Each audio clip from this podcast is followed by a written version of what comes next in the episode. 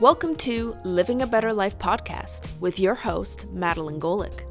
This is a weekly podcast exploring a variety of topics on how you can live a better life, not just physically, but in all aspects of what it means to be human living in a modern world.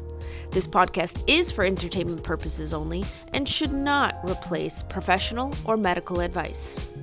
This podcast is sponsored by Ecophysiotherapy, where their mission is to educate, empower, and rehabilitate you back to health. Without further ado, please enjoy the show.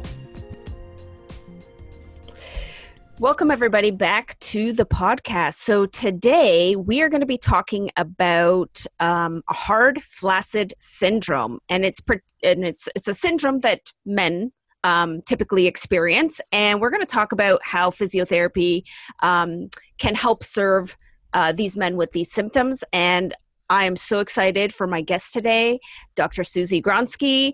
Welcome to the show. Thank you so much for having me. I'm really excited to be talking about this topic with you. I'm I'm just, you know, ever since I, you know, met you back in uh back in Ontario when we were allowed to travel, I just I'm just really in awe of how you um, approach men's pelvic health and your knowledge and just like the different styles that you bring in. So I was just like super excited when you were like, Yes, I'll do a podcast. I was like, Yay. well, thank you so much. Again, I'm super humbled. All right. I figure, um, you know, the best place sort of for us to start is can you tell us a little bit about you and like why you became so passionate working with men? Thank you. Yes. So I am a physical therapist. I'm, I live in Asheville, North Carolina.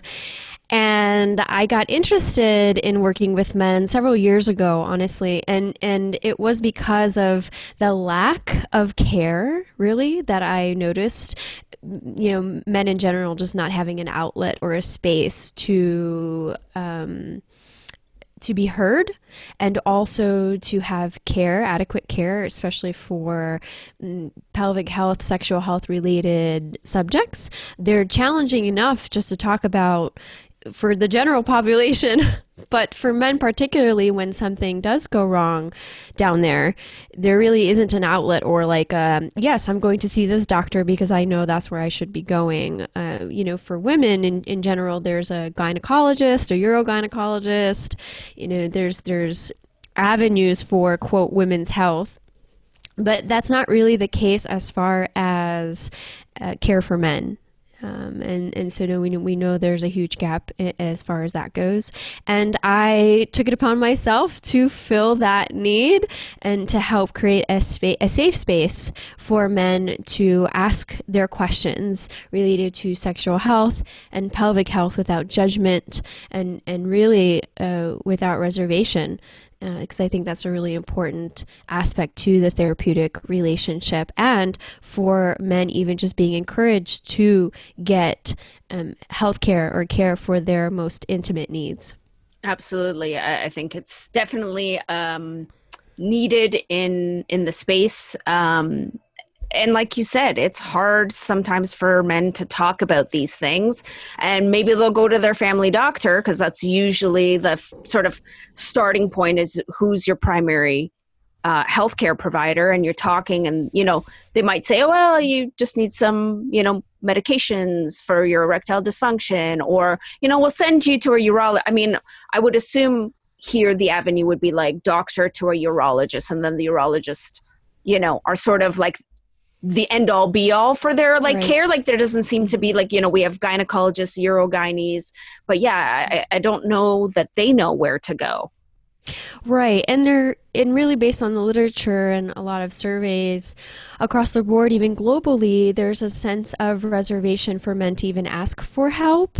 Particularly, there's a huge mistrust in the healthcare community when it comes to, again, being validated or having affirming care, uh, because they are often um, told that you know um, again i'm saying this in quotes but uh, you know man up or it's all in your head. Um, there's a stigma between uh, you know gender care ba- basically based on gender. Um, and and i think we can all attest to that in different contexts. So you know th- it is really challenging for men to even just reach out for help when something happens. Uh, and, and we know this across the board again, as far as literature goes, health, health seeking behavior for men is different than, than women. And um, the mortality rates are even uh, higher across the board globally for men than they are for women, particularly because of health seeking behavior and you know preventative care and that such. So it is a huge barrier and i think if we just have conversations around these um, topics of sexual health and pelvic health uh, in a very non-candid and opening and non-judgmental manner i think a lot of these um, concerns and issues that men face particularly when it comes to their sexual and pelvic health um, doesn't have to last as long as they are right now. And the care that you know the appropriate care that they need as far as getting help from a physio which most men still are not being advised to go see or even a sex therapist or counselor um, you know those modalities and those resources which are super helpful um, and life changing are not the first line of, of treatment options when it comes to uh, multimodal uh, care yeah, I, I agreed. Definitely not uh, not being uh, recommended nearly as um, mm-hmm. often as it should be as a as a first line of you know defense, or even in conjunction with some pharmaceutical interventions. Right. Absolutely. Yeah. Absolutely. So this is particularly the case, you know, for hard flaccid syndrome. Mm-hmm. Um, mm-hmm because I think the most disheartening thing for men who are experiencing these range of symptoms is that nobody believes them when they go to the doctor. Right. So, and you know, and and it's it's not entirely their fault. It's, it's just the research doesn't have information for the doctors about this. Like even when I went to research it, I found two papers Right. There's only you're right, and there's only two official documented journal articles on the topic and those are you know one is a qualitative study and the other one is a case series really just describing and allowing men's stories the narrative around what they're experiencing to be told. And i think that's the first step is to acknowledge that there is an issue or a concern that men are having and that we need to just be we need to be aware and more educated and not dismissive when it comes to seeking care for these concerns. Absolutely. So let's let's maybe dive into you know what what are some of the typical presentations or things that men will complain about in you know that sort of quote unquote associated with hard flaccid syndrome? Great question to start off with. So, what are the common symptoms or themes that we're hearing? And I would like to reference and give credit to this article that I'm actually going to be speaking of in general and alluding to is the um, article called A Qualitative Analysis of Internet Forum Discussions on Hard Flaccid Syndrome. Um, and I apologize if I butcher the, the name of the uh, the leading author and colleagues, um, but it's Gul, um, uh, first name Murat. I hope I'm saying that correctly. I apologize. but I know, sometimes paper, I know, I know. Uh, but this is the paper that really has put together a very nice presentation of what men are experiencing. And, and really we know that hard flaccid is is a self diagnosis by men experiencing um, changes with their genitals and their um, sensation and feeling and function. And so the overlapping, there's a lot of overlapping symptoms with, you know, other issues, uh, perhaps sexual difficulties like erectile dysfunction or even rapid or early ejaculation. And there's also overlapping symptoms with chronic pelvic pain syndrome or otherwise known as chronic prostatitis. So some of, some of the, the symptoms are are for the penis specifically, where the penis will feel engorged or hard, rubbery, uncomfortable, veiny, alien, weird. Um, the sensation of, of being hard, but uh, feeling hard, but it but the penis is flaccid, and of course this is without the intended desire or sexual arousal component, right? Um, there's also might be a slight ache at the base of the penis with erection or post ejaculation. Um, maybe some scar tissue, which has been reported, but that's very rare. Um, it, there may be a change in erectile function or the frequency of having erections. So, um, no morning erections. Um, the penis may feel like hollow, uh, feel hollow inside, um, difficult to maintain erections. So again, the the erectile difficulties, and interestingly enough, it, people will uh, will say that they feel better lying down versus um, standing upright. Libido is generally low, which I think is a is a given factor here because if there is a threat down below, then naturally the, you're not going to be performing in the way that you would like if there if there were safety involved right when we're feeling distress in our bodies that's going to impact just the overall ability to connect with one's body feel safe and be um, and receive pleasure and give pleasure i mean that's just a threat so i know that that's a given right there.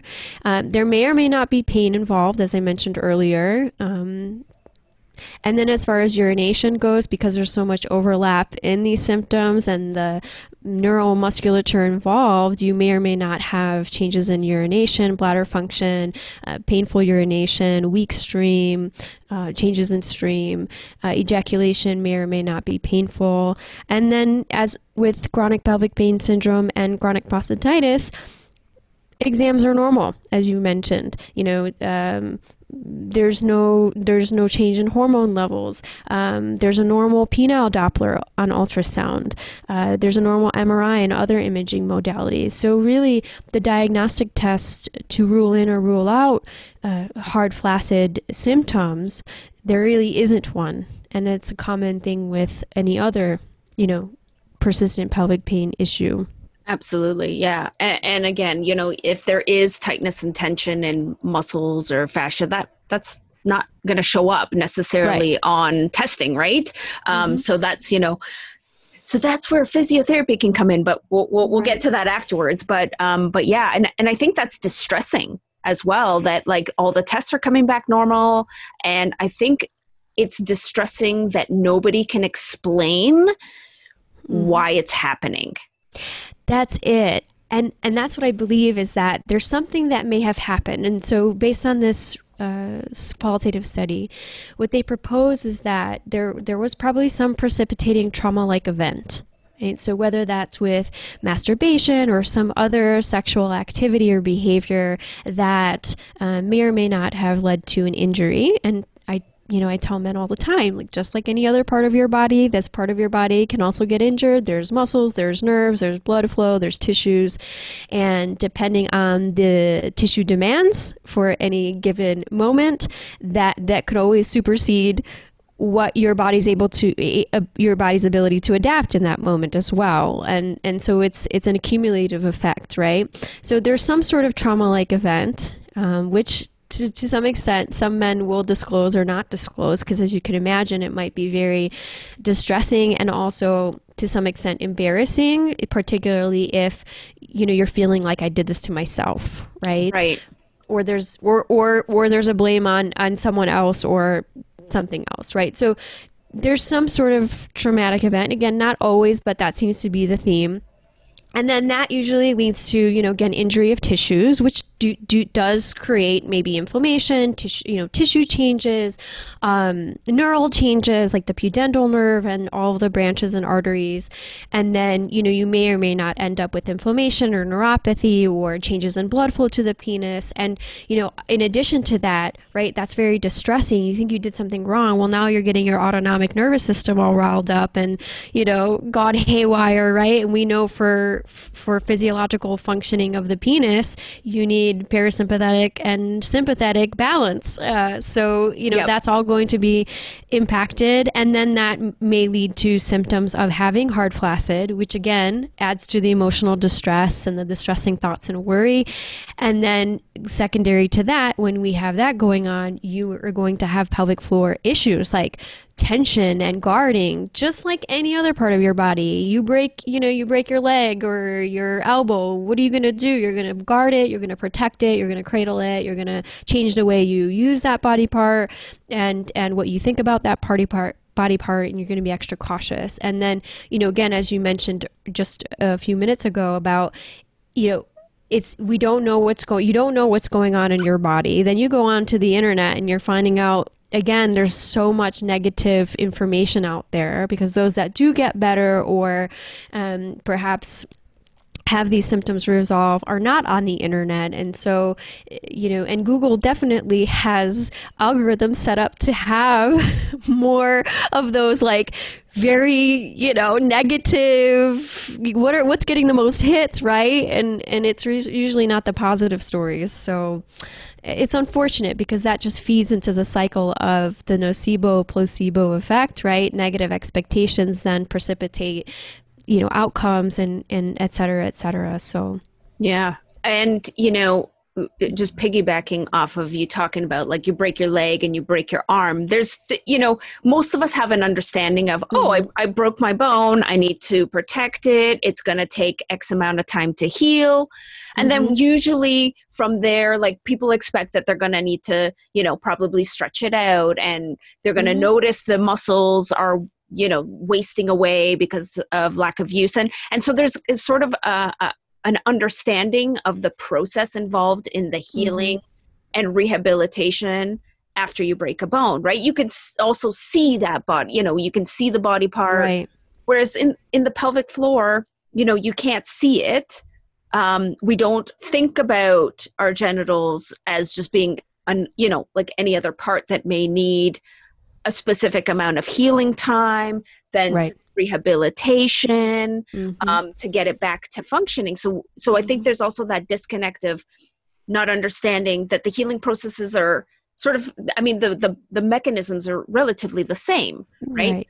protect the tissue help it right. aid it in healing then get it get it back to moving and right also there may be some discomfort associated with that rehab process right Correct. like it hurts to stretch out tissues after a broken bone right correct but again i think people have that understanding oh like it's gonna hurt for me to do this and i know i take my time but when it hurts down there also as part of the you know mm-hmm. the process it's it's distressing it is very distressing particularly for your brain because your brain naturally like there's no you're usually associating your genital stimulation with something that feels good or pleasurable in a sense right and so when something is not feeling well down there and you do have um, distress associated with that body part. That is a very important body part. Pooping peeing and sex are vital physiological natural functions and sexual health is part of the health paradigm. It is not separate from it is part of the health paradigm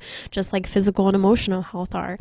And and so you have all those com- you know all those combinations come together and that is that causes a, a response an emotional response of this is distressing and and then that can again depending on the person and the situation and the context can cascade into a very um, dark place uh, which you know if you intervene early on with education an understanding of sexual health and our body parts and how they function and just like you were saying so beautifully like this part of our body also can get injured and there's a natural recovery and healing process that occurs. I think the uh, the distressing thoughts and excessive worry and anxiety around the issue can be turned down quite a bit which then might help not precipitate things to be chronic in my opinion. Yeah and and secondary compression of mm-hmm. the nerves that mm-hmm. are trying to because it seems exactly. based on the research that there seems to be a, some neurovascular um, component or or disruption that you know blood flow changes mm-hmm. and then when you become distressed as you were saying the sympathetic nervous system we clamp down with our pelvic floors and our abdominal right. wall we we pull right. inwards which then impedes blood flow to the nerve that you know if the nerve has taken some damage or or the neurovascular mm-hmm. system we need blood flow getting there right yeah absolutely absolutely and all those peripheral changes like in our tissues also impact what's happening at the spinal cord level as far as how that body part's being used and our perception of what's going on in our body as far as safety and pleasure go. And then you have cortical changes. So we know that cortical changes occur in chronic pelvic pain syndrome, chronic prostatitis. You know, there are changes in the brain that occur uh, in response. Or, I don't know if it's in response to, but they are occurring uh, as far as as as as higher up the chain. And so you know that that also happens. And and again, any distressing event that may happen in our tissues that is not being resolved and the threat is still ongoing. Um, yeah. So why why isn't hard flaccid like um a diagnosis does it need to be a diagnosis Good question.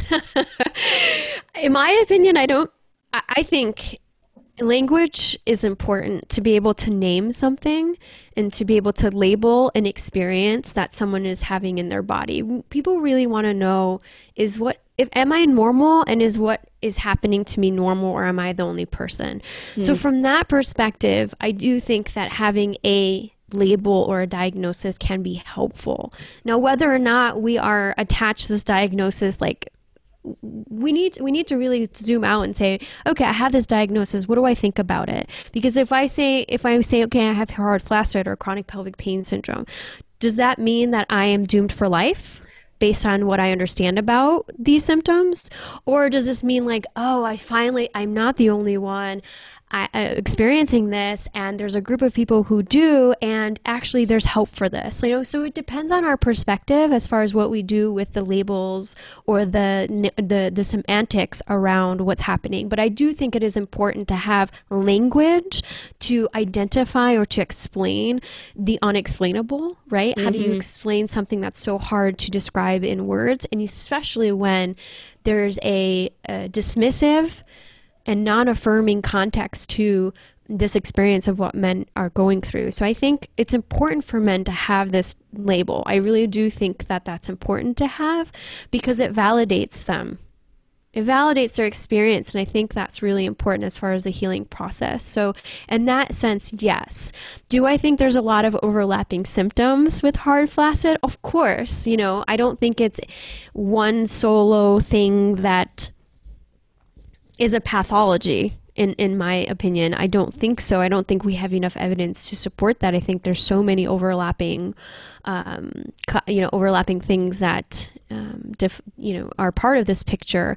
And we also don't know what is normal. I think that's important to address that. We don't know what normal is as far as even just you know physiological function for for a penis right? Because everyone's experience is so different. Even like pain. There is no normal around pain. You know there isn't one normal subjective experience that everyone uh, experiences. It's very personal. Uh, and the other thing is that I, would be curious to see what researchers do. And this is a question i'm proposing to the researchers is you know um, do these changes happen normally to men who are having these issues and how many men experience these changes in, in their genitals but they're not distressing for them because they view it as a normal you know things change all the time. I'm just curious. Again we need to define what our normal is and then we need to mm-hmm. define well whether or not these these changes are naturally occurring in men um, who are not really complaining of these symptoms. And that's where it becomes tricky because if, if men are experiencing these things they're not complaining about it because for them they're aware of what's their body and their body's functioning in certain ways and it's okay. And we'll never hear from those guys. Right right yeah. So. Which adds to sort of the distress you know um because i think men with this with these um experiences that they're feeling in their body are wondering like when like is it going to go away? Like right. as you were saying like is this a forever thing Right, right. And again, there's some precipitating factor that makes them even question something's going on with my penis. Like there's something that that kind of brings your attention that grabs your attention to a body part that normally you would not be paying attention to so that also makes me wonder like well how much of the stuff that you're experiencing is what was normal for you but now that we're paying attention a little bit more to this body part are are you noticing changes that may or may not have been there before? And again not to be dismissive here but just to kind of zoom out and, and, and see it like it is as far as you know um, something happened that made you question this body part or attend to this body part just like pain does. Pain grabs our attention and and motivates us to do something right?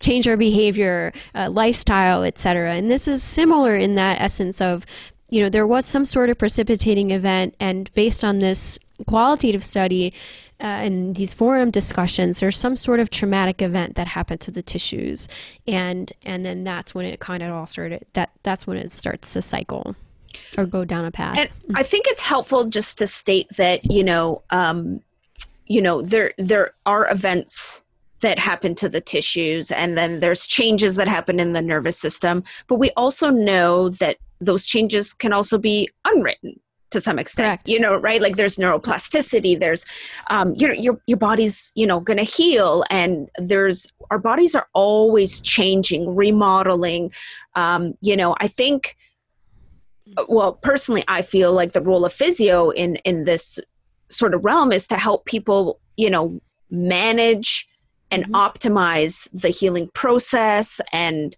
finding ways to return back to activities they love despite having symptoms right. how do we how do we begin to try to return back to you know quote unquote what they consider sort of normal functioning right. while having these symptoms and not being distressed about them moving forward exactly that and and you know in this in this paper that i'm referencing there are four key themes that popped up, which were again labeling. I want to know what I have so that I can actually put some language to it to explain what I'm what I'm going through. Uh, how did I end up like this? Right to put their story, their narrative together. Just like just again, people with pain, we want to know.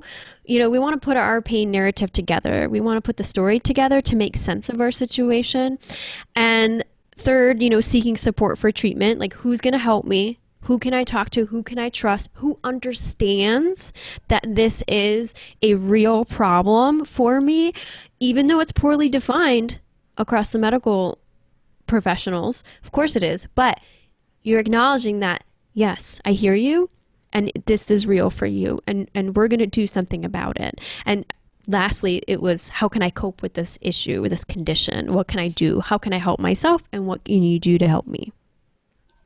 Absolutely. Yeah. And thank you for bringing that, um, bringing out those themes because I was going to ask, you know, what, what are some, you know, kind of common themes um, that you see, you know, with your, your clients. And I think that certainly is, I, I mean, I get asked the same, you know, the same questions. Um, is there anything else that you find you know working with whether it be you know pelvic pain um, or hard flaccid syndrome? You know are, are there any other commons that you see like in the client population? Like is there mm. anxiety? Um, yes. Well of course. Yeah very distressing. I mean they're they're there's always a, an anxiety or very distressing thoughts that precipitate any type of change in um, a body part functioning, particularly a body part that is very rarely talked about, often stigmatized or used in, with humor, right? Especially for men. Um, and and we, we have social cultural barriers and mainstream media perceptions of quote unquote again for cisgender men as far as masculinity goes and uh, portrayals and what to expect and the inability or not inability but um, the the lack of expressing emotions that men shouldn't express emotions and you just have to stick you know live with it or whatever it is so those are part of the picture and and someone's narrative again i can't say particularly for which individual how much or yeah. what but yeah, yeah. i know that this is a real you know this is what's going on in in society as far as these constructs go these social constructs go and and so yes anxiety and distress and there's huge mistrust in the medical community as i mentioned earlier in our conversation for men just seeking help because they they're often dismissed there's often this lack of validation and affirmation of what's going on for them And then also, there's grief. I Mm. like to the common theme about grief, grief around a body part uh, that you connected with and was once pleasurable and worked, and a form of uh, expressing your sexuality with yourself and with part with your partner or partners. You know that's part when that part is lost. There's grief that happens around there. There's also anger and frustration and hopelessness and helplessness. So you know you lose that connection, and when you lose that connection, you know you lose a part of yourself and how Yeah. you function in the world. And so that's a big threat to you as a person to your existence. And so I think reestablishing that uh, sexual identity or the uh, connection with oneself as a sexual being is really important and you have to start to trust in your body and and you need a uh, healthcare providers and wellness providers to be on the same page and speak the same language as far as helping you to navigate a very distressing and challenging time in your life. And you don't have to do it alone. And so, you know, sex therapists, psychologists, counselors, Yeah. and, and physios, uh, particularly those who are comfortable working with men uh, and and who understand the the topics and the discussions that we're having and are comfortable because there are not everyone is comfortable right Yep. not everyone is comfortable even though you know they'll say they treat men and i i I get it. We are all com- we all have our comfort levels, and I at one point did as well. Um, but it's really a, from a clinical perspective is we have to start to get comfortable with our own discomfort to truly be of benefit to the uh, the person that we're working with. And um, and if we can't, then I think we need to honor that, but also then refer out. Yeah. Then that's a huge disservice for the person in front of you. And and men want people to take a look at their parts, just like any other part of their body, Yep. like their nose, their finger, their toes, whatever. Like, please take a look at the parts that hurt me. I want to show you where it hurts without having the stigma of oh, it's it's going to be se- something sexual, right?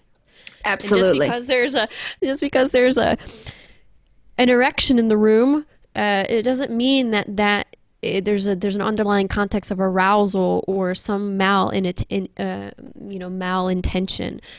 No, you're you're touching genital, you know, touching erectile tissue and genitals, which naturally stimulate a reflex. And so, if you again, if you're very like matter of fact and you really have healthy boundaries, that shouldn't be an issue. But I, I digress. I apologize. uh, well, no, I think it, uh, well, no, I think it's an important di- discussion around you know comfort levels. But I, I agree that um, you know when I ask men in my assessment, like you know, has somebody Mhm. looked?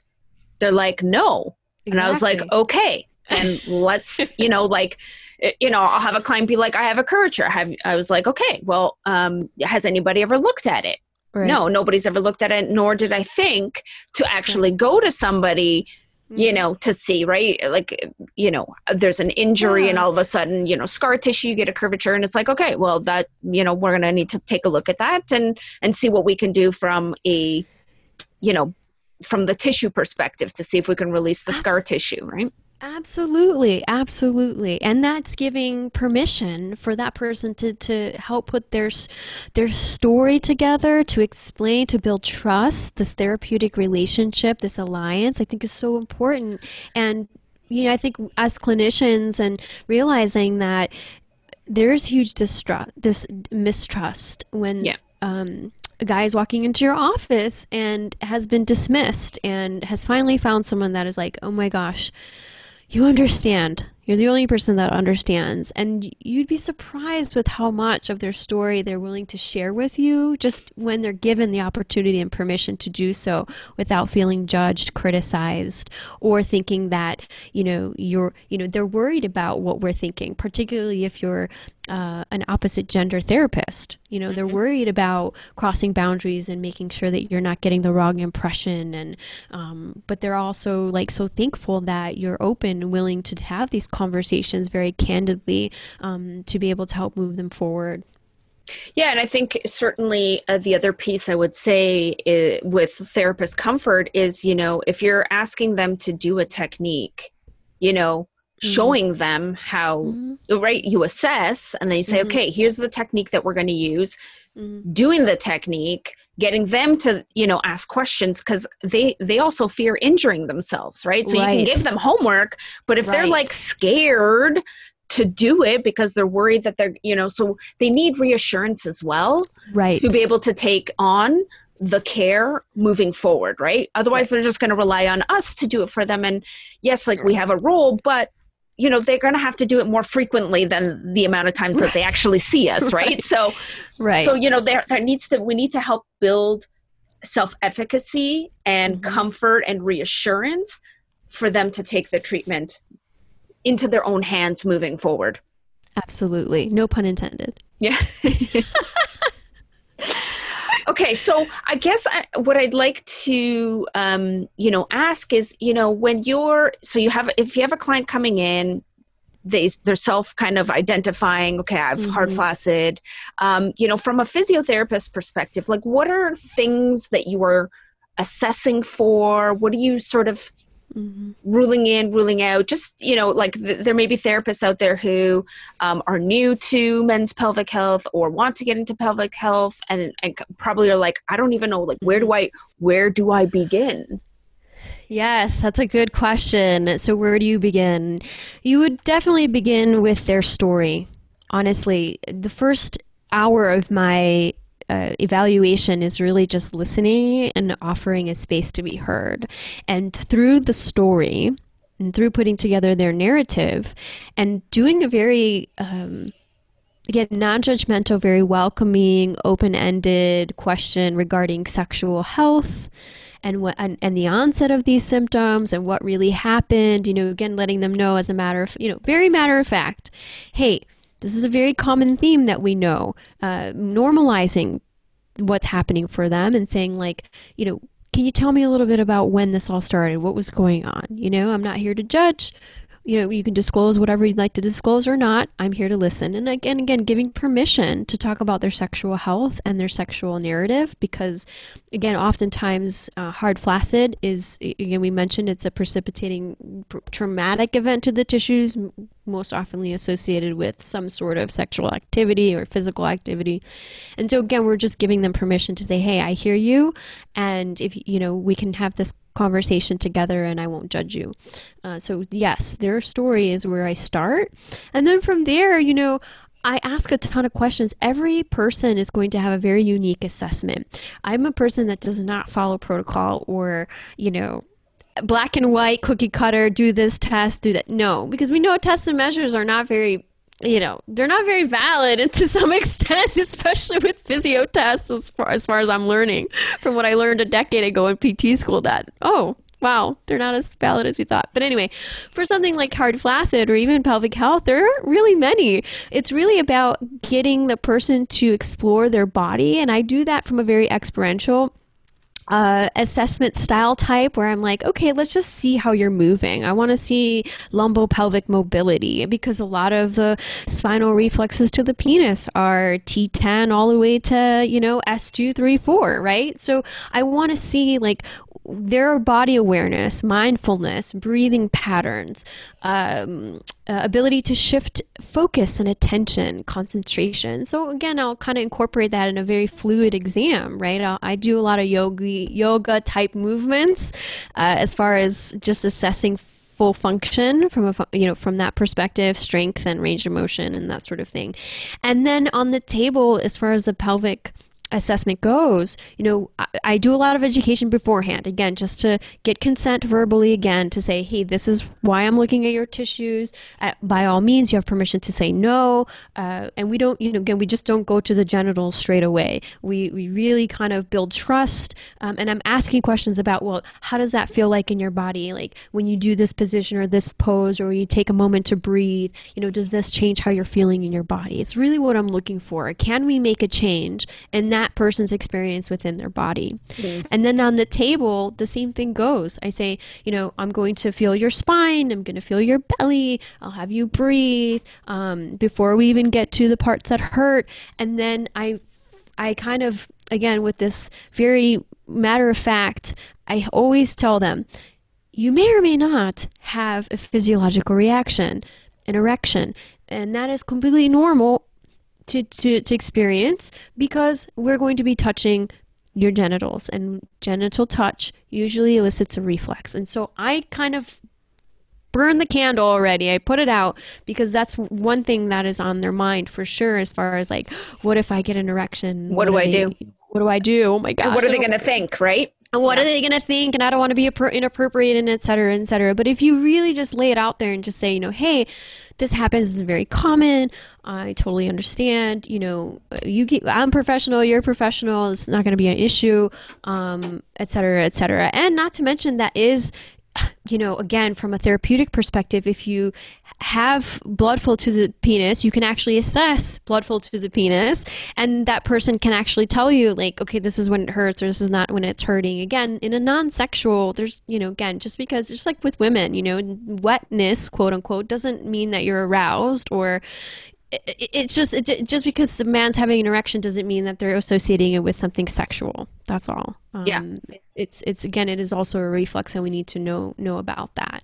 Um, so anyway, so then I'll have them kind of show me like tell me show me on your body what you're experiencing or show me where it hurts or what are you seeing stand up show me because oftentimes it's lying down is different versus standing up so i'll have them stand slide down. Just show me. Show me what's going on in your body. Can we reproduce uh, what you're experiencing right? Um, or can you show me what's going on? And so, you know, oftentimes we're going through that together. And then my role again is to help them experience something different in their body. And oftentimes, you know, I might not be able to, again, I'm not going to feel what they're feeling, and I might not be able to even see the changes in their penis because this is the first time I've seen this part of their body. But they've seen their part of their body since they, you know, for their whole life. For the whole life, so, yep. Right. I mean, so I have to go by, I have to believe you have to as a clinician you have to believe what the person is telling you. And sometimes i'll offer even you know if you if you notice changes in your penis that i'm not able to see today or we're not able to elicit today but you notice it snap a picture. Snap a picture and upload it to your client portal or bring it in on your phone and I can we can take a look so you can show me. Because again I I might not be able to elicit or those symptoms might not be arising at the moment and it and it's okay. And so i tell them like just because we're not seeing things today in the way that you're seeing seeing them or feeling them that's okay. I still believe you. And so that's basically my intake. I i sometimes i may or may not do an internal assessment depending if it's appropriate um, for that person. Sometimes that person is just like you know having anything internally done is um you know not comfortable or they're it's just not part of their you know they just don't want to have that done for whatever reason. And again, asking permission and consent is huge. Consent to touch their body anywhere, but also to, to perform an internal um, assessment. Um, so you have to ask yourself, why am I what am I doing? You know, why am I? Why would I want to do that? And what inform- What more information is it going to give me? And then you know, assessing sensation. I forgot to mention that. You know, assess assessing sensation. Um, you know, foreskin as far as like mobility of the tissues go, um, erectile tissue mobility. You know. Um, you know you're assessing all of that uh, sensation what's their sensory awareness like um, pelvic floor, you know, pelvic muscle, are they guarded? Are they tense? But here's the caveat, you know, they have somebody, it, it, you know, they have somebody looking at their private parts for the first time. I think we can all agree that's for some people that might bring about some tension and some reflexive guarding. So even if you do sense like tension in the pelvic muscles, that might just be like a I'm nervous, someone's looking, and it's a protective response. And that, again, that's also okay. But that shouldn't be a pathology in my opinion. yeah, for sure. That's a normal that's a normal reaction to have and I also say that to them too. I said, you know, cuz they'll often tell me like, "Oh, I saw so and so or the doctor did an internal and they said oh, I was so tight, super tight. Like the tightest they've ever seen." Well, I'm like, "Okay, well how did you feel while you were getting that exam done?" Oh, it was so uncomfortable.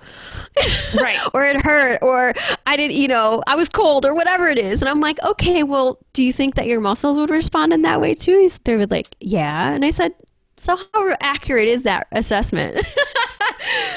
you know, so I think it's, nor- again, normalizing because oftentimes we're told a lot of, part of my language, bullshit we're, to- we're told a lot of fear mongering stuff. Oh, you're this or you're that, or your body's not moving this way or that way, and you should do this or that should feel like that. who says? Where did that come from? So I don't know if that answers your question. I I tend to talk a lot. So that that's okay. I, you know, I I think you know, sort of. You've highlighted that the first part is really asking a lot of questions, getting subjective, getting their stories, looking to see how they're moving, right? Um, what I like, you know, and I think as physiotherapists who maybe are new to men's health like you know we're learning okay this is how you do the assessment here's what you need to do um, so we're kind of like okay what you know sort of what do i do next and what's the next step um, where you know I, definitely one thing i found when it comes to the way that you describe it is you're very fluid and you're mm-hmm. very um, open to understand you're, you're really trying to get the person to help understand themselves correct um, and i think that you know comes with comfort and some experience and and and and mm-hmm. you know getting getting sort of used to working um, with this population mm-hmm. um, but yeah so you you know you're looking at range of motion. You don't start right at the genitals right? Like i'll often start with like let's talk you know a little bit about posture. Let's mm-hmm. look to see how you're breathing. You know let's take a look at your abdominal wall. Let's just see how mm-hmm. it moves and like let me feel around and you let me know like does any what does anything feel different when i do this? And yeah. you know then i'll go to the legs and i'll be like okay mm-hmm. let's look at you know your adductors and your quads and like what's right. you know what's the tissue feel like there is there anything there that we even need to exactly. work on right? And exactly. then kind of moving into um, you know working the more getting into the more private areas right? Again exactly exactly. Right permission. And i love that you summarize it that way. You know it's a bit of a self-guided discovery. You know you're just coaching them and facilitating but you know really it's they're coming into you with those puzzle pieces. They already have the answer. It's like a jigsaw puzzle, and you're helping them put it together all the way from, you know from the beginning of their story to their narrative, but also to their biological narrative, right? Like what can we make how can we change if we move your body in this way or if you breathe in this way or if you stand in this way does that change your experience in your body because only you will know and for in my practice i feel like 100% of my work is having that person just be more aware of their body and feel safe again in their body and so that's our, that's my role really is to help mm-hmm. them feel safe again in their body and to be able to trust their body um, in ways that they've again they're grieving that loss and so you know what can we do. And then having the conversation, which I forgot to mention about there's a lot of uncertainty in what we do as physios and outcomes. And I have to be transparent with the person in front of me too and saying, you know, we're going to try some stuff. We're going to do some stuff, but I can't guarantee, you know, I, there's no guarantee. And we have to leave some room for uncertainty and a bit of flexibility here. You know, what's your, how willing are you to explore you know, to explore your body, to explore this in this way, knowing that, hey, sometimes you, you might have to. That sometimes this might come up again. Sometimes, you know, uh, just like pain, right? You're probably familiar with it. There's sometimes that we can't help the person in pain, and that they they might have to be in pain for an indefinite amount of time. So, how do we help with the coping part, the life skills, the the mental flexibility, um, and the persistence to, to keep going forward and and to basically know, to, redefine and thrive yeah. in in a new normal right, right, um, right. and you know this pandemic certainly is giving us all a taste of what it means um, yeah. you know there's different ways that we approach i mean like for sure there was a grieving period for me as well like my whole you know your whole life is literally right. upheavaled and it's yeah. like okay i can talk about what life used to be like pre-covid mm-hmm. and like i want it back and i want yeah. that but that door may be closed right it's uncertain what's going to happen so mm-hmm. you you know when you can turn and say okay well this is this is my reality right now what is the next best step i can do to mm-hmm. adapt and adjust to this new environment so that i can get back to thriving in the new normal right so I kind of use that example as well when I talk about pain as well. Like mm-hmm. right now, this is where it's at. Right. What can we do together right. to elicit a change, even if it's a small one, mm-hmm. that we can then build off of? Exactly. 100%. Well said. Thank you. Thank you. um, okay, let's, uh, uh, you know, this is going to be a general discussion around um, you know treatment approaches because you said like mm-hmm. we're going to try this and we're going to see how you respond mm-hmm. um, what are some of those things that you might mm-hmm. try Absolutely. Love that question. So, what are some treatments for, excuse me, hard flaccid or even I would say overlapping chronic pelvic pain syndrome, chronic prostatitis?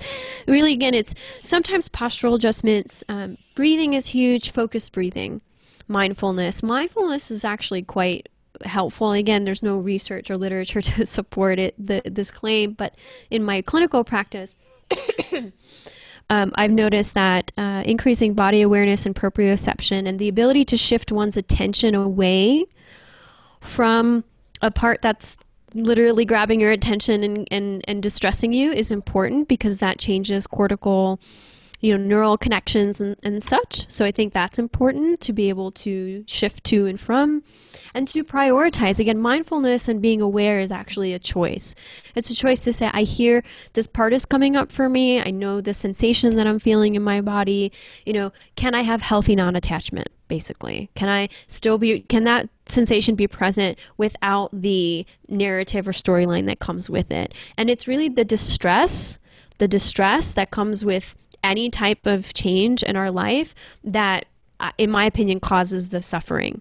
But if we can minimize that distress and work with our thoughts and work with sensations um, in, in in ways that are more um, adaptive and, and healthy to cope with then um, success is better you know and then you can still move forward. So i tend to be very um, mindful of those types of cognitive behavioral practices and psychologically informed practices because it's very important. You cannot you can't just treat a body without con- um, considering the emotional learning aspects that have occurred um, for that person and the associations made. So I think that's really important. So within my training, I have a lot of training with the psychologically informed um, strategies and tools. So again, I mentioned mindfulness, um, sensory integration techniques. I think are huge as far as you know touching one's body, um, but being able to be present with the sensation alone and not the narrative. So, uh, smooth, firm, t- you know,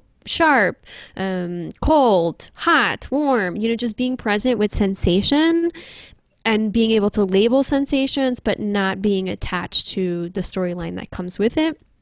And so we practice that as far as mapping, sensory mapping, pleasure hunting. You know, in for men in particular, uh, you know, again, I'm speaking for cisgender men, and the my population that I usually work with is men are. It's usually like masturbation.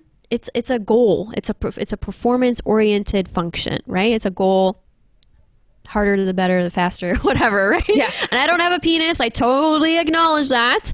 I am married to one uh, who has who has one. So, but uh, but in any case, you know, when when you're talking about touch and being present with sensations and exploring one's body, I don't think that's a message that is portrayed to men. I think it's more of this got it, you know, one way, this is how it happens, penis, vagina, masturbation, hard, right?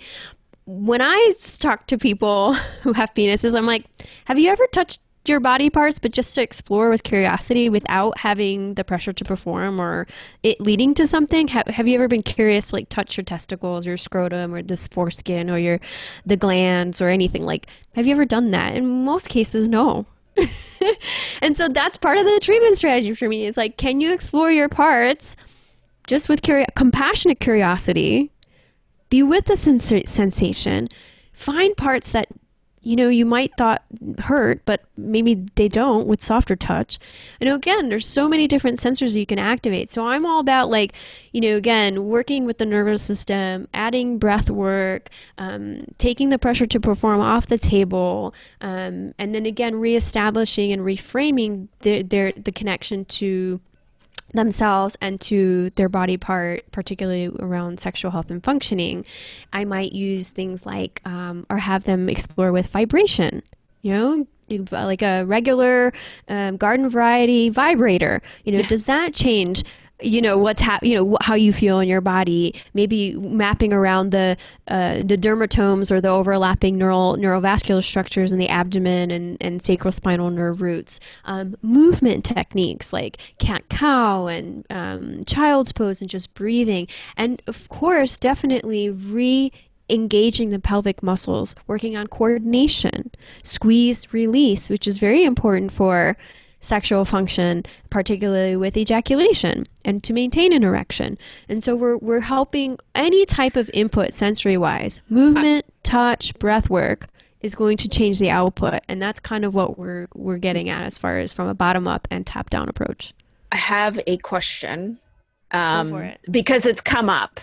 And I think it's and, and I think it's coming up because it's in the forums um, when we talk about pelvic floor muscle coordination, right? Because mm-hmm I think in many cases, the men in their minds believe that tightness is a problem, right? I'm tight, I'm tight. It's, mm. you know, I'm tight, I'm tight, you know?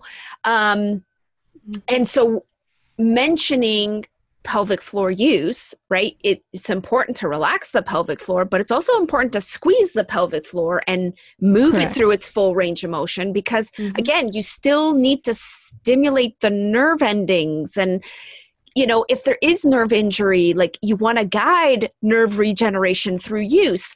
But I think men are afraid to squeeze their pelvic floor because they're like, no, no, no. They told me I'm tight. I, I, I can feel it. I'm super, super tight. Like I don't want to squeeze. It's mm. going to make me worse.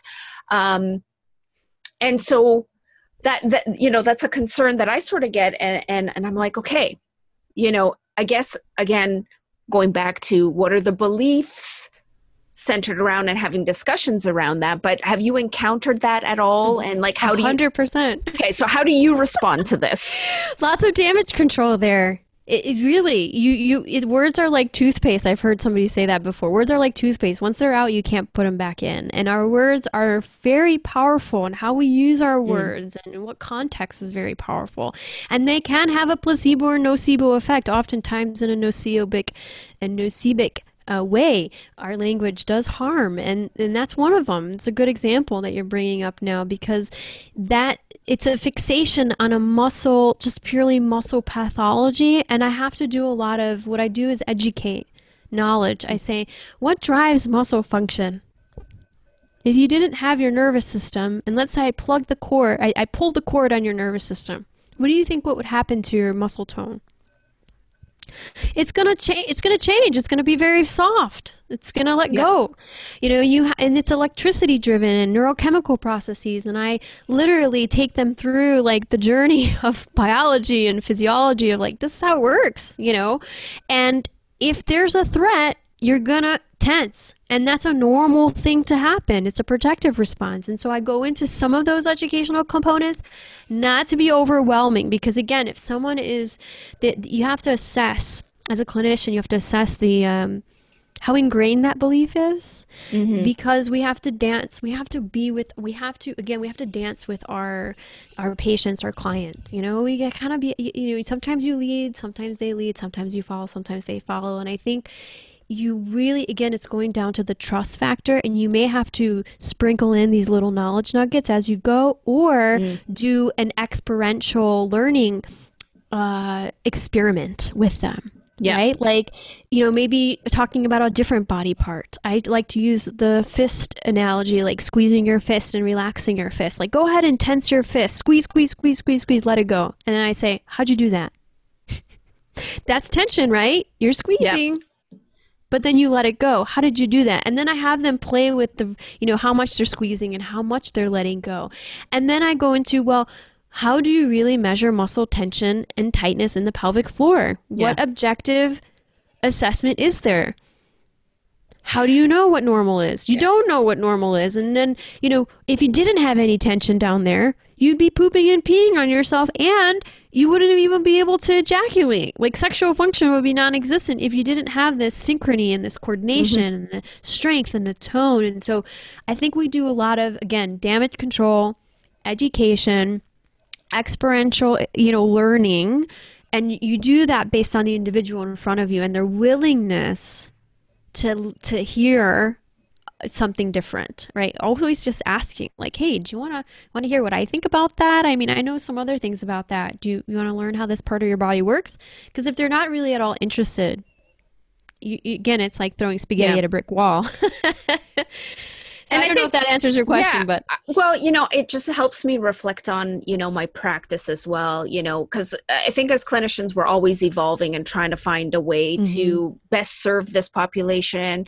Um, you know, I, as a pelvic floor physio, it's like this is you know this is how you're assessing tone. But then you're right, you're saying like, well, yeah, if they're nervous and the they're gonna you know there's gonna be tone, and what does that even mean? Right. In the context of a therapeutic approach, um, and so I find that you know being asked the question like did you find me you know did you does it does it feel tight down there? I find it very difficult to answer that question because if it is you know it could be any number of reasons. Right. Um but then it's like yeah but then you were able to let it go. So then right? So are you really tight if you're able to let it go? Exactly and, and so so i find it difficult. And i think as a clinician you know like you want to give an answer um you're trying to figure it out in your own head too. It's like, okay, you know, we're told, you know, pelvic right. floor tightness, pelvic floor weakness. Here's what you do, and I and I don't think there's um, an exact formula.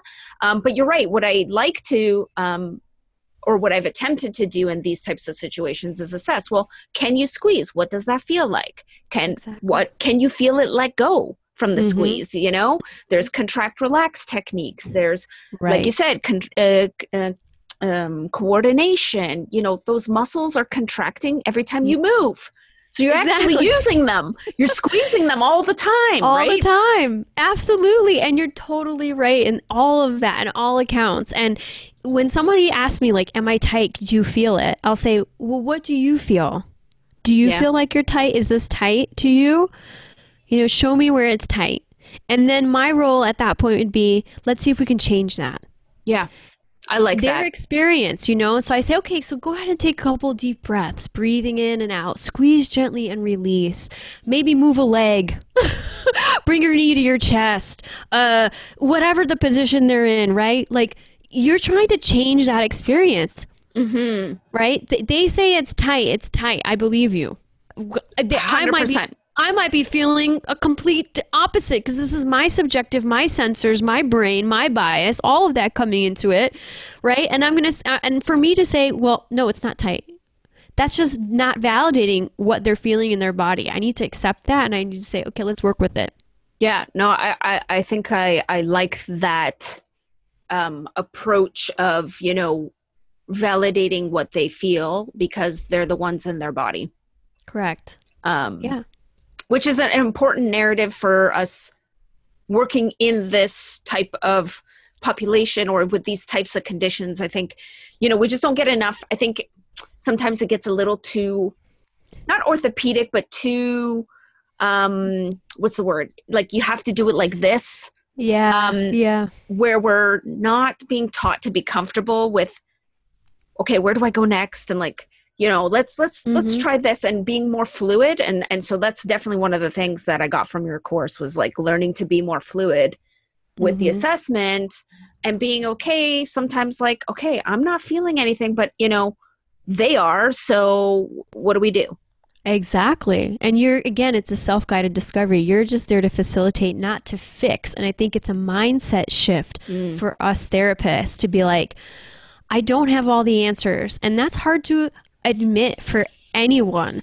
I don't know and I I don't know. And you know what? People appreciate that when you're super transparent and you're saying, you know, we don't have a lot of research on this. And this is stuff that, you know, we are figuring out together. And I'm here to help you and let's see if we can change what you're experiencing in your body. And if this doesn't work for you, we'll try something else. You know, don't try to keep beating the same drum over and over again when you're not helping that person move forward, use something else, do something different, be creative, think outside of the box. It's really important. And you two, as a team, it's a team yeah. effort. And I, again, it's a mindset shift. It's a mindset shift, and it's really being comfortable with that and and and sitting with your own discomfort. Hundred uh, percent. That that's definitely one of the things working you know, in pelvic health, sometimes you have to sit in your discomfort and you go to the research and then you're like, okay, there is none. All right. So I'm just going to go. right. I'm going to go with, you know, people who have, you know, I'm going to look for other clinicians mm-hmm. who what are they doing and how are they approaching it to get ideas on how to be more flexible and bring yeah. in different ways of thinking about treating. Mm-hmm. mm-hmm. Um, I'm going to um, ask if are there any because men will ask about like things like dry needling shockwave um, you know laser ultrasound you know anything and everything that they're reading on these forums. Like what what do you like in your experience have have men undergone these treatments okay you're cringing so yes I, am cringing a little bit over here okay. because i'm like uh, there's not nothing is conclusive basically based on yeah. the research and i get it you know we can't wait for research to catch up and you try these things but really again it's it's a find it and fix it kind of thing. Um, we know as far as dry needling goes, and from my research, and I'm also biased, I'm speaking from a biased perspective here in a lens. Um, there isn't really a lot to support it. And in fact i think that we can for some for some situations and some contexts we may be doing more harm than good because you depending on your experience depending on the person you know if this is a neuropraxia or neuropathy and you are dry needling in areas that you're just not familiar with and there are so many branchings of superficial nerves in this area it you might be causing more harm than good. And i again, I preface that with I'm not a dry needler, but it's just the experiences, my clinical experiences, and all the research I've done in this topic. Um, I just don't think that it's, you know, if it's used in conjunction with all these other things that we're talking about the psychological the social aspects um, including the biological aspects then you know of course manual therapies have a place and they are very powerful but you you have it's in that and on that note it is very powerful. What we the, the sensory inputs the experience that that person has in their body with our touch with whatever we're using a tool a ball a needle that is going to change the story, their neurological narrative, and what's happening as far as do they feel safe? And if they are on the table and it's painful, you're you're replaying the same cycle over and over again. Mm-hmm. And that's what I'm I'm afraid of. You know, I I I'm really cautious about that those things because then they also then it goes like to trigger points. You know, yes, tender points exist. They exist. You have tender parts and p- parts of your body. I can actually touch my upper trap and squeeze it and hurt, and it's going to hurt. Is it a pathology or a muscle knot that we really need to be chasing? No. No. In fact, really, there's not many papers that actually state, and Denneny and colleagues in that one paper about um, trigger point therapy for non cancer pain stated we need to put this to rest. Trigger point therapy is not helpful. that is a very rare paper to make a claim that says there's no more research to be done. It's done. and I was like, whoa. So, you know, I can see all sides. I get it. But in most cases, like these modalities, they still keep the person very fixated on there's something has to be done to me in order to get better, when in fact, it's a supportive element, not necessarily the cure. And we, we don't need to be chasing that. It's the same thing with the tightness. It's yeah. like your muscles are tight. We need to stretch them. We need to do whatever, blah, blah, blah. And it's like, we're really, we're missing the boat. We're missing the boat. Use those, but they should be used with caution. They be, should be used with how is this person experiencing it? Do they mm-hmm. like needles? Is this, yeah. is this pleasurable for them? Is this feeling good in their body? And if it's not, why are you doing it? Agreed and and you know and going with i think you know the manual therapy and the the the, the stretching um I think, you know, what it comes down to is does the client find it helpful? Right. Right. Does it make them feel better? Right. Exactly. Um, exactly. If it does, great. Um, if it's not, that's when we need to pivot and be like, okay, we need to try a different route that may be a hands off route. Maybe it's a movement, you know, right. um, maybe it's a stretching, you know, again, if it feels good, Right. Um, but I think, I guess, what you're saying is the biggest thing is is how can we get the person to feel something different? So if they feel a tight muscle, okay, how can we help them f- feel something other than a tight muscle. Right. Exactly. Exactly. Okay. And and to that note, I, I will say, um, oh, I just lost my train of thought. I'm sorry. That's okay. I was going to say something and I just lost my train of thought. It's like the It most important the- thing that you were I going to say. I know. I no, no, no. I know. And I was just like, what was I that I was going to say about that? Oh, I I got it back. I got it back. Woo. Um, there's a notion that in order to get better, and I'm not saying this for everyone, but I'm seeing this as a theme, and and I also believe this back when that if it doesn't hurt, it's not working. If it doesn't hurt, it's not working, and that is false there's this premise that I have to do more, I have to stretch more, I have to push more, I have to feel more because if I'm not, then I'm not doing it right and I'm not going to get better. That, mm-hmm. again, excuse my language, is bullshit.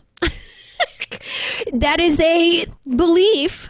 I don't know where it came from, but it is a belief about no you know if i don't feel any pain then there's no gain. And that is not the case when we're dealing with pelvic health concerns. It should never be the case because you're just treating pain with more pain. Mm-hmm. Yeah. so and that's again that's something you have to have a discussion with with your client is like do you have to fight so hard? Are you you know is their approach like a bull in a china shop? Do more do more do more. Because if you tell a guy to do something they're going to do 110% and maybe one of our roles is to pull it back soften in your body. Yeah. find stillness. Do less is more i tell people. Less is more and it goes so far. You don't have to be doing so much and throwing the kitchen sink at it. And sometimes clinicians do the same thing. You don't give it enough time or not really. We think we've got to do something all the time and change it and i don't know i guess we're just we're just there's just this impatience and we have to be more patient and allow things to have their natural mm-hmm. course, right? Like let the nervous system do its thing.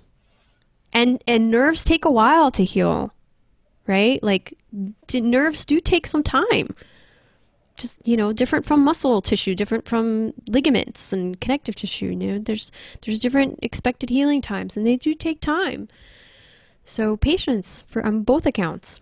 Anyway, Yeah. that's what I was going to say. Thank you so much for giving me the Oh, space to do that. Absolutely. Totally. um, this has been really wonderful. It's definitely given me food for thought as well as I, you know, work on, uh, you know, expanding, you know, expanding my knowledge. I'd love to just like hang out with you for a week and just be like, to download everything, but you know, maybe in the future when I can that. travel. Um, yeah, I know, right? Oh. but um, but no, it's it's really helpful, and I think it it's helpful to us physios who are also you know like we're trying we, we really we really want to help. We really really really want to help. We know it's distressing. Um, you know, I sometimes feel distressed that they're distressed and i'm like i want to make it better faster Yeah. um, right so so i think you know i think it's just a good reminder for all of us to take a moment to breathe and allow the nervous system to to do what it needs to do um, to get us better i want to ask a couple of final questions which is more related to i want to ask about your podcast um, you know because i want to know what I, I want you to tell everybody what your podcast is about um, i know you have online programs you have a new book coming out tell us all about it Thank you so much for the, these shameless plugs. Uh, uh, so, I do have a podcast that's called In Your Pants, and it's really about sexual health and pelvic health and pain geekiness. So, neuroscience of pain. Uh, it's a combination of all that, and I'm I am mostly gearing it towards men's pelvic health and sexual health um, so that it's a little bit more uh, dominant in that area. And you mentioned the book. Yes uh, my book pelvic pain the ultimate cock block is a book for men to help them navigate through um, p- their pelvic pain journey. And the updated version is um, coming out this in August. There's been some snafus and a lot of um, just roadblocks this this time around, and that's okay. You know, it is what it is, as my little sign says here in my office. Uh, it's a reminder. So, but yeah, at the, uh, hopefully at the end of this month, the, the print version will be available, and the uh, Kindle or EPUB version will be available in September. Um, so, I appreciate everyone's patience with that. And you had asked me about. Online programs Oh, online programs. That's right. So currently, the online programs that are available are my um, you know, I have a 15 minute consultation. I also have a consulting coaching program um, that I offer for people all over the globe.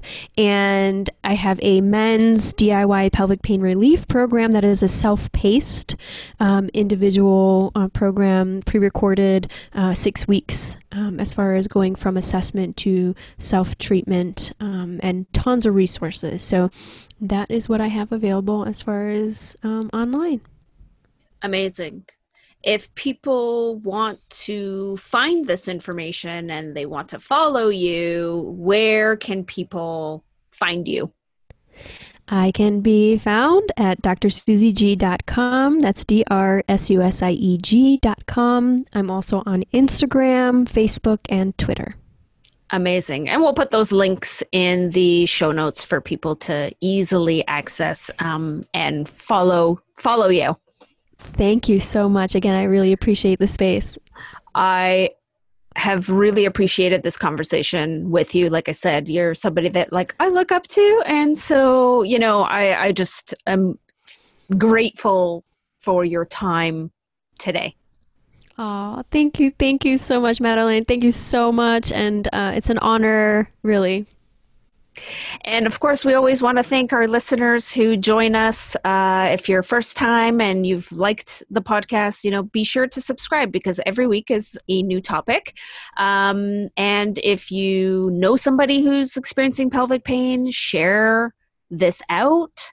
Um, and if you've enjoyed our podcast episodes, leave us leave us a review. Um, we would really greatly appreciate that. So, on that note, I say goodbye and until next time. Thank you for listening to Living a Better Life podcast. Make sure to subscribe to our show to stay up to date with our latest and greatest episodes. We would also love to hear your comments, suggestions, and reviews. Thanks again. Until the next episode. Bye for now.